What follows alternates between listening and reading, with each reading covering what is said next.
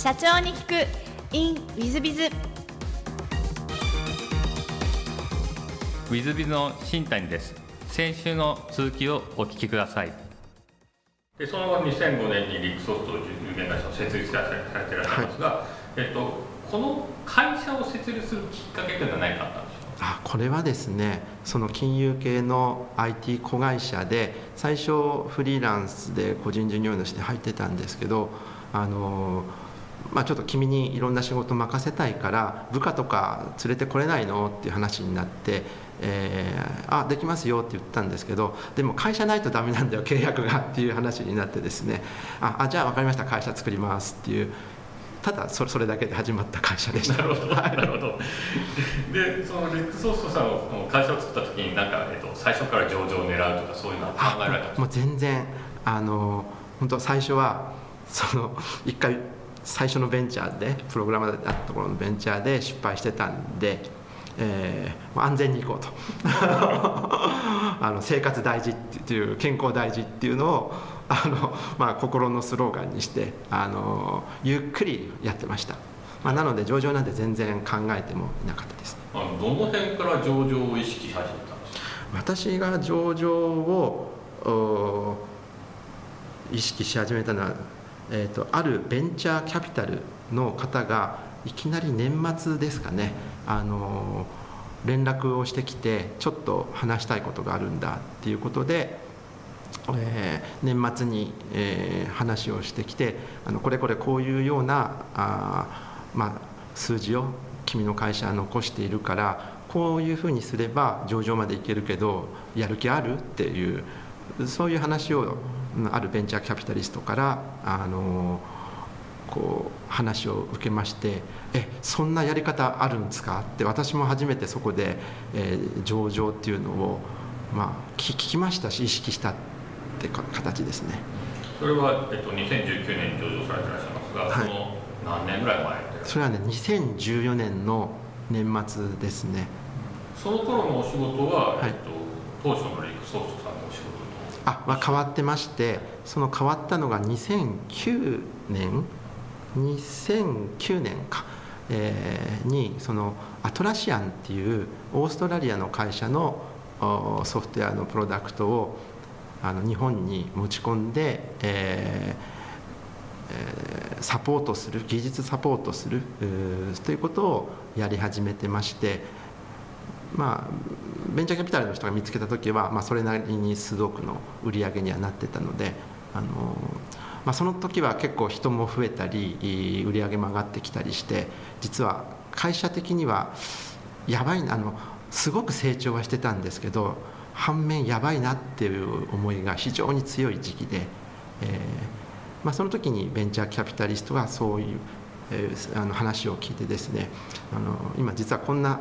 課題があるんですっていうのを、まあ、正直に話したんですね、まあ、その人も話しやすい人だったので、えー、で、まあ、それは何て言うかっていうとその会社があ、まあ、仕事がたくさんあって急激に人も仕事も増えていて外から見ると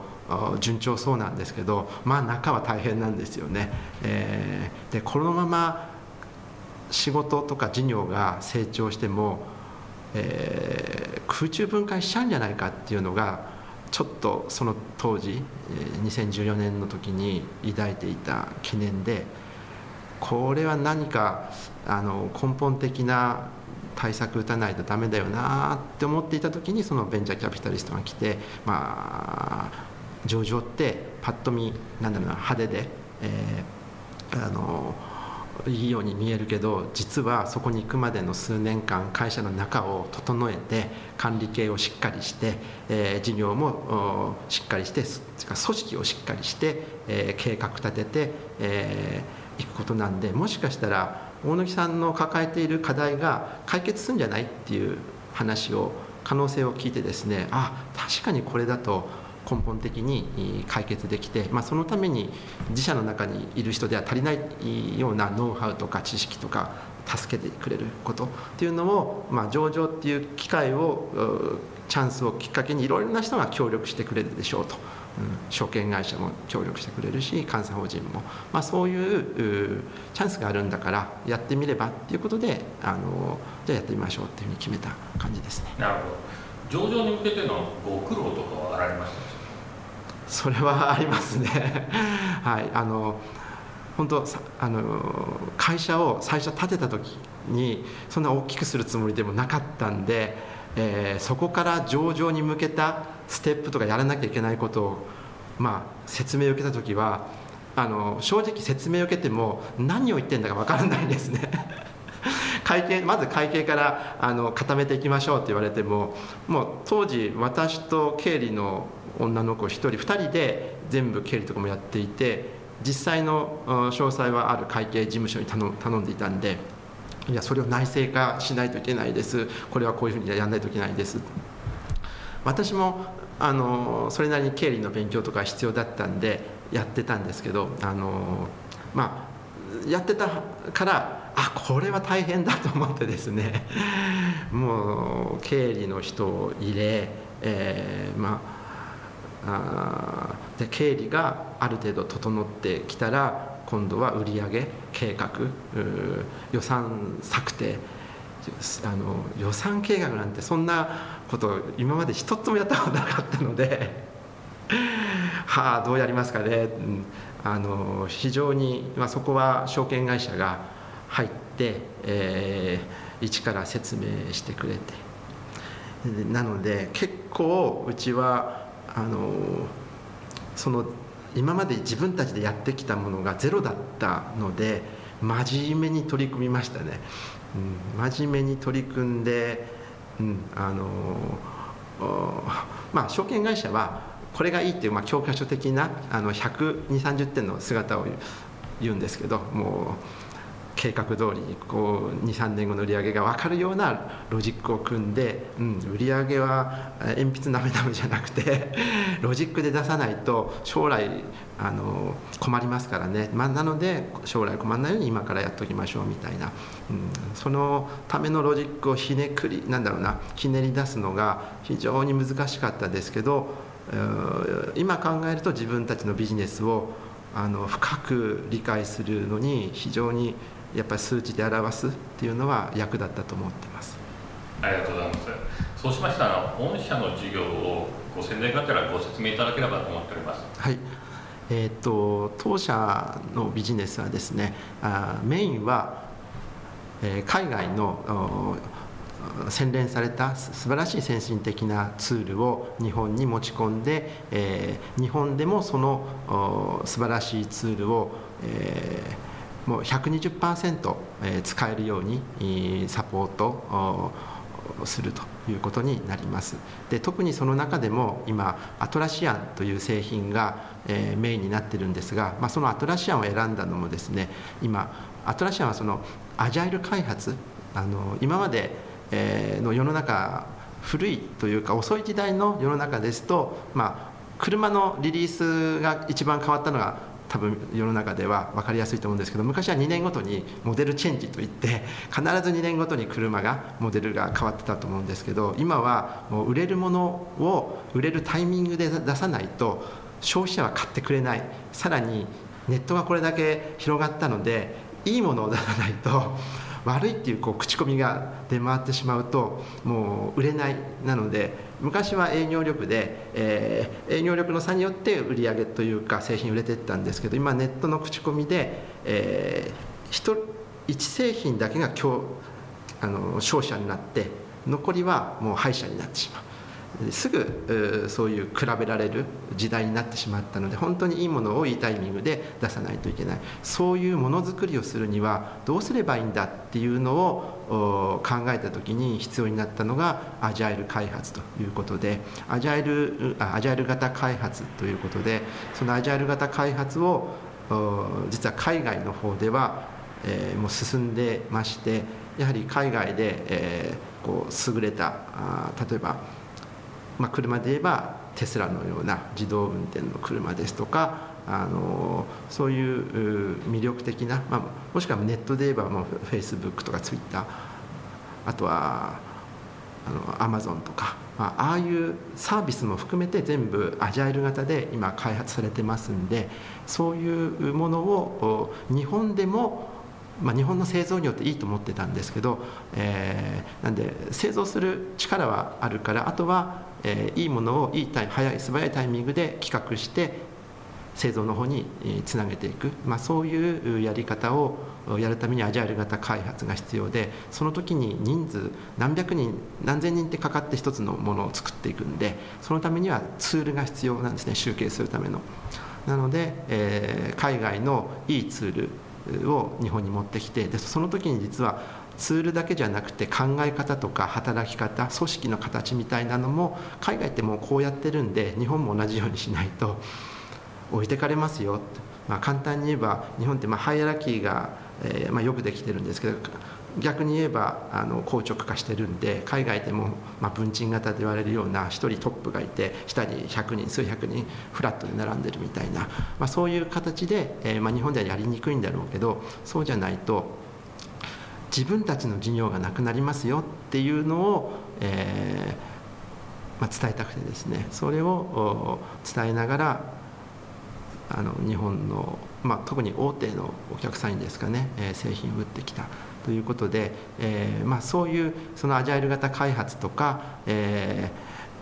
ー、世の中に響くようなあのこれはいいねってなるような先進的な新しい製品を使いたい作りたいと。思っている方はぜひ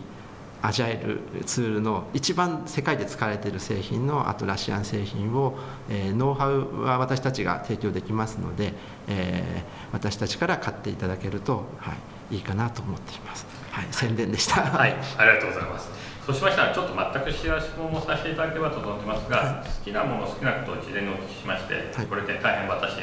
面白くてですねぜひ聞きたかったんですが、はい、昔は車が好きですが今は断捨離モードで特に好きなもののが特にないですとおっしゃられてさらに好きなことではものづくり読書ビジネス書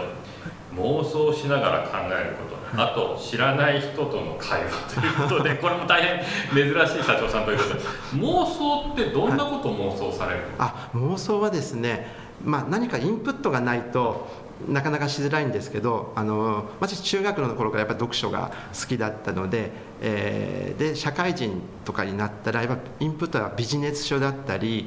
えー、ビジネス書最初会社を始めた頃はマーケティング あとはあの会社も始めた頃もっとだと経理とかですか、まあ、いろんなものをインプットししてきて、えー、それをあのちょっと予想を立てながらあこれはこうなのかなというのを考えるのが考えながら睡眠につくっていうのが なので寝る前の読書がある時期はずっとやってまして、えー、そうすると時々それに関する夢とかも見るんですね。えー、で何が楽しいかっていうとその自分である程度予想したことがあ将来実際起こることとかもあるんですよ。そそれが実はあ当たったっていうか、まあ、答え合わせが将来に待ってるっていうんですかね。それがあると非常に、えー、嬉しくてというか面白くてですね、えーまあ、その妄想はまあ今でも、はい、あの やってまして、うん。まあ、それなりの大量のインプットだったりも必要なんですけどそれをあのやるインプットできるのもその妄想その後ろに続く妄想をすることが、うん、あってそれの答え合わせまでなんかどこか出てきちゃうという、まあ、そんなのをずっと毎日繰り返してたりするっていうのが、はい、毎日ですか？はいそうですね。すごいですね、はい、まあ、悩みがある時はなかなかできない時があるんですけど。やっぱり上場企業の社長さんはちょっとあの仕事に近い側をちゃんとご趣味とされる感じですね、あそうかもしれないですね。多分仕事をなんかむずなんだろう厳しい仕事だとかって思ってないんだと思います。趣味の一環が仕事なのかもしれないって一部は思ってましてまああの私うちのお客さんからも言われたんですよ。あの大木さんて仕事趣味だよねって。で趣味で、うん、上場までしてよかったよねってあの本当うちの1番か2番の大きいお客さんの人に言われてあそう映ってるんだっていうのを 思って、はい、なんかその人たちから言わせるとあのこうお客さんに説明したり、うん、海外ではこうやってますっていうなんか姿がすごく楽しそうに映るんですって。で本当かどうかわからないけどまあこの人はこれだけ強く言ってるんだからう嘘でこんなことは言えないだろうから信じて入れてみようかって思ってあの信じて入れたよっていうのも後で言われたこともあります。いやいや素晴らしいことで大変感銘を受けましたが。えーと、もう一つの座右の銘を聞きをしてるんですが、はい、ちょっとこれも珍しいですね。特になしというお答えでちょっと座右の銘がお持ちになってない理由は何かございますでしょうか？あそうですね。座右の銘を一つ決めてしまうと、まあ、そこに、えー、固定されてしまうというかというのがあの、まあ、ちょっと嫌で持ってないっていうのがあります。というのもやはりあのその時その時あの数年単位で、えー、自分の中であの注目していることって変わるんですけどその時に必要なことを必要なことを必要に応じて取りに行く、まあ、オンデマンドだったり的な感じなんですけどなので本当マーケティングのことが必要だったらマーケティングの本を読んで、えー、それでも足りなければもっと専門家に聞きに行くですとかえーまあ、なんで上場の時も同じ考えなんですよね。会社をしっかりしたいってなったらもう誰にしっかりしてもらうんだっていうと、えー、証券会社だったりそっちの人のプロに任せた方がいいと思うんでそこを聞きに行く、最近はそういう意味では YouTube がいろいろな私の先生になっていて、あの、これも私の中であるんですけどそのあるメディアがこうピュッてこう上がる時っていうんですかね。メディアがこう世の中に広がっていく時っていうのはそのコンテンツを作ってる人もいい人たちが集まるんですよ。なので、えー、昔で言うとあの CD にあの本本の内容を吹き込んで教えてくれたようなあのそんなメディアを出していた人もいるんですけどそれが広がった時はやっぱりいいコンテンツが入ったんで当時はそれで勉強しましたし、うん、あの YouTube がグイッて伸びる時はやっぱりいいコンテンツがあるんでもうちょっともうそろそろ飽和状態でなかなか いいコンテンツ探したり、うん、いい人たちがまた別のメディアに移っていってたりするので、えーまあ、そういう直々に、まあ、時流に、を素早く感じ取って、えー、そういう最先端の人たちが発信しているところそこに情報を取りに行く、うん、そういうことをそういうことの方が重要なんじゃないかなと思って、うん。まあ、座右の銘は、まあ、これにっていうのは、うん、決めてないって感じです、ありがとう。ございます大変勉強になるお話でございますえ、最後の質問なんですけどもこの番組経営者向けもしくは全国の社長様向けもしくはこれから起業する方向けの番組でございましてもしよろしければ社長の成功の秘訣を教えていただけたらと存じます。はい、え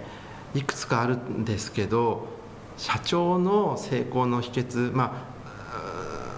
最近社長に会うとですねいろいろなタイプの社長がいてあこの人はこの強みで、えー、成長したんだこの人はこの強みで成長したんだと思って本当あの秘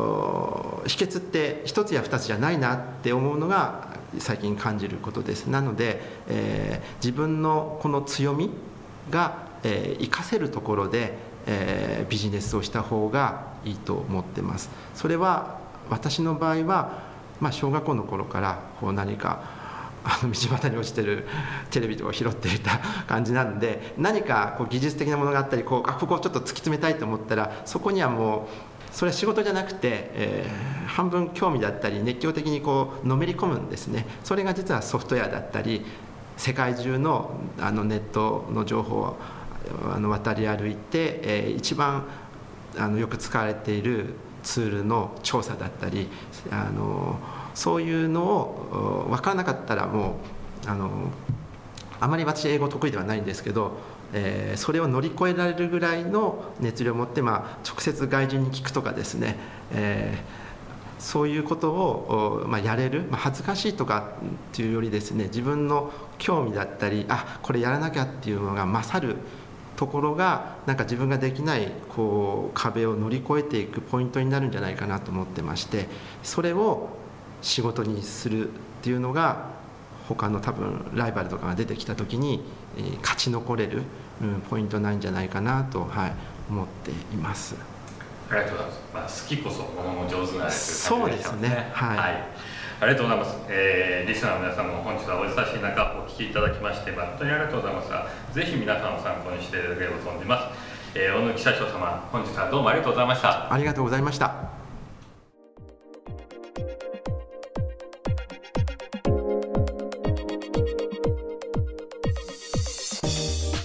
本日の社長に行くインウィズビはビッグソフト大貫社長様でいらっしゃいました。大変面白いお話でしたね。あの、私一番ハマったのは妄想好きというところで、それもビジネスの妄想をしてらっしゃるわけですね。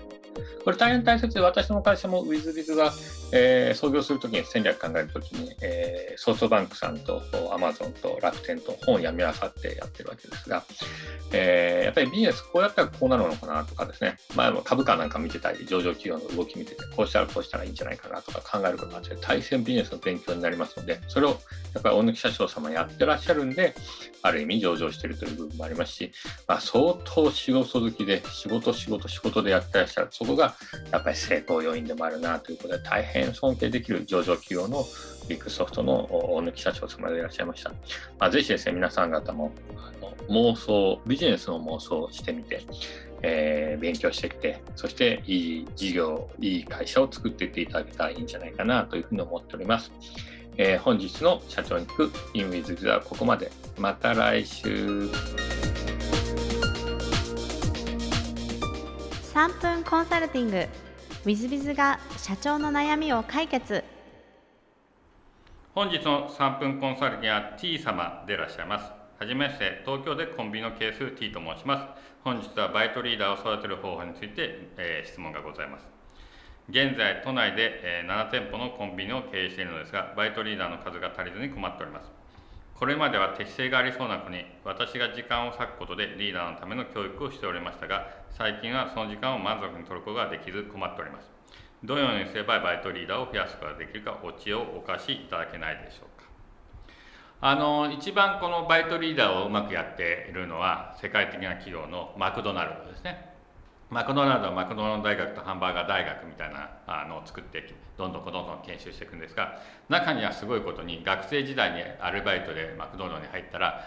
どんどん部下を任されるようになってそのうち夢中になってそのままマクドナルドに入社しちゃったっていう人が結構な数いらっしゃいます。それぐらいうまくやってらっしゃいますね。でさマクドナルドをまず一つ勉強しに行くという行くというか勉強するというかセミナーを聞くとかそういうことは必要なんじゃないでしょうか。割とマクドナルド系の、えー、セミナーなりコンサルティングなりをやってる方は結構世の中にいらっしゃいます探してみるのもいいんじゃないかなと思います。弊社の方でもマクドナルドのなんちゃらみたいなセミナーたまにやってますね。白アラーノードもありますね。まあそんなのも面白いですけど。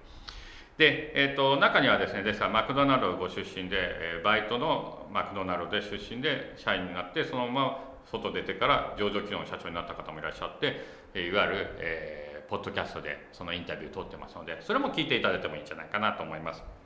でバイトリーダーの育て方ですが、えっと、やっぱり任していくしかないんですがその前段階としてマクドナルドがしっかりするのはやっぱりマニュアルがあるんですねしっかりそれも、えっと、マネジメントマニュアルもあるんですよ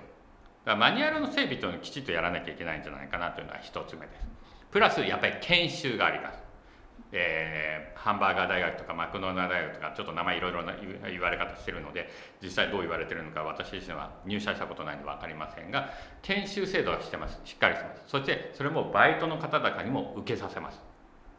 ですからそういうことをちゃんとプログラム化していくことをちょうどいい機会のでやってみてはいかがでしょうか。プラスそうしてくると今度はバイトリーダーに育った人がどうやったらバイトリーダーになるかが論理的に分かるのでそのバイトリーダーの方々がバイトを育てていくそしてバイトリーダーを育てていくとこういう循環になると最高です。そうすると社長の手から離れていくんじゃないでしょうか。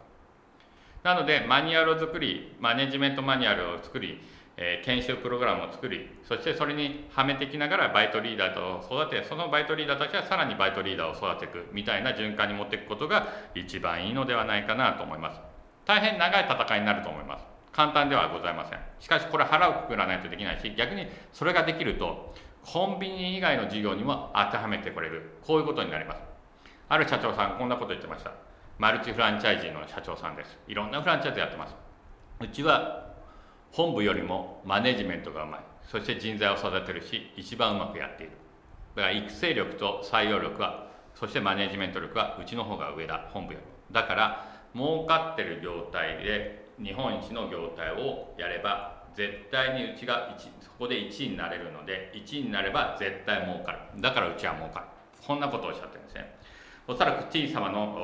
会社様もコンビニでちゃんとバイトリーダーを育てられてるということならばそれがちゃんとマニュアル化できさえすればそれを他の業態にも広げてくれることができるのでいろんな事業をやれるということができるんではないかというふうに思います。そういう意味でこのバイトリーダーを育てるということは大変素晴らしいご希望でいらっしゃいますのでぜひマニュアルを揃えマネジメントマニュアルを揃えそして検証プログラムを育ててこんなことをやりそしてバイトリーダーたちを育てながらバイトリーダーたちがバイトリーダーを育てるみたいな流れにしていっていただけたらいいんじゃないかと思います、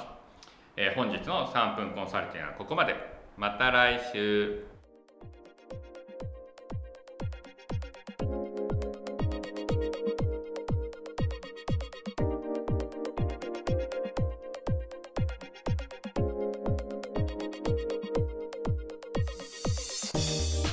本日も社長に聞く InWithBiz をお聞きくださり誠にありがとうございました、えー、この番組は2017年1月から毎週配信を続けております。これまでにたくさんの成功社長成功経営者のインタビューをお届けしてまいりました。その内容は全てテキスト化いたしまして私ども WizBiz が運営するウェブサイト経営ノートでも閲覧いただけるようにしております。音声だけでなく文字で読み返すことで新たな発見や気づきがあり皆様の会社経営に役立つヒントがきっと見つかるのではないかと思いまして、えー、サイトの方にもさせていただいてます。是非ネット検索で経営ノートスペース社長インタビューと入力いただき経営ノートのサイトをご覧になっていただければというふうに思っております。本日の社長に行く e ムイズではここまで。また来週。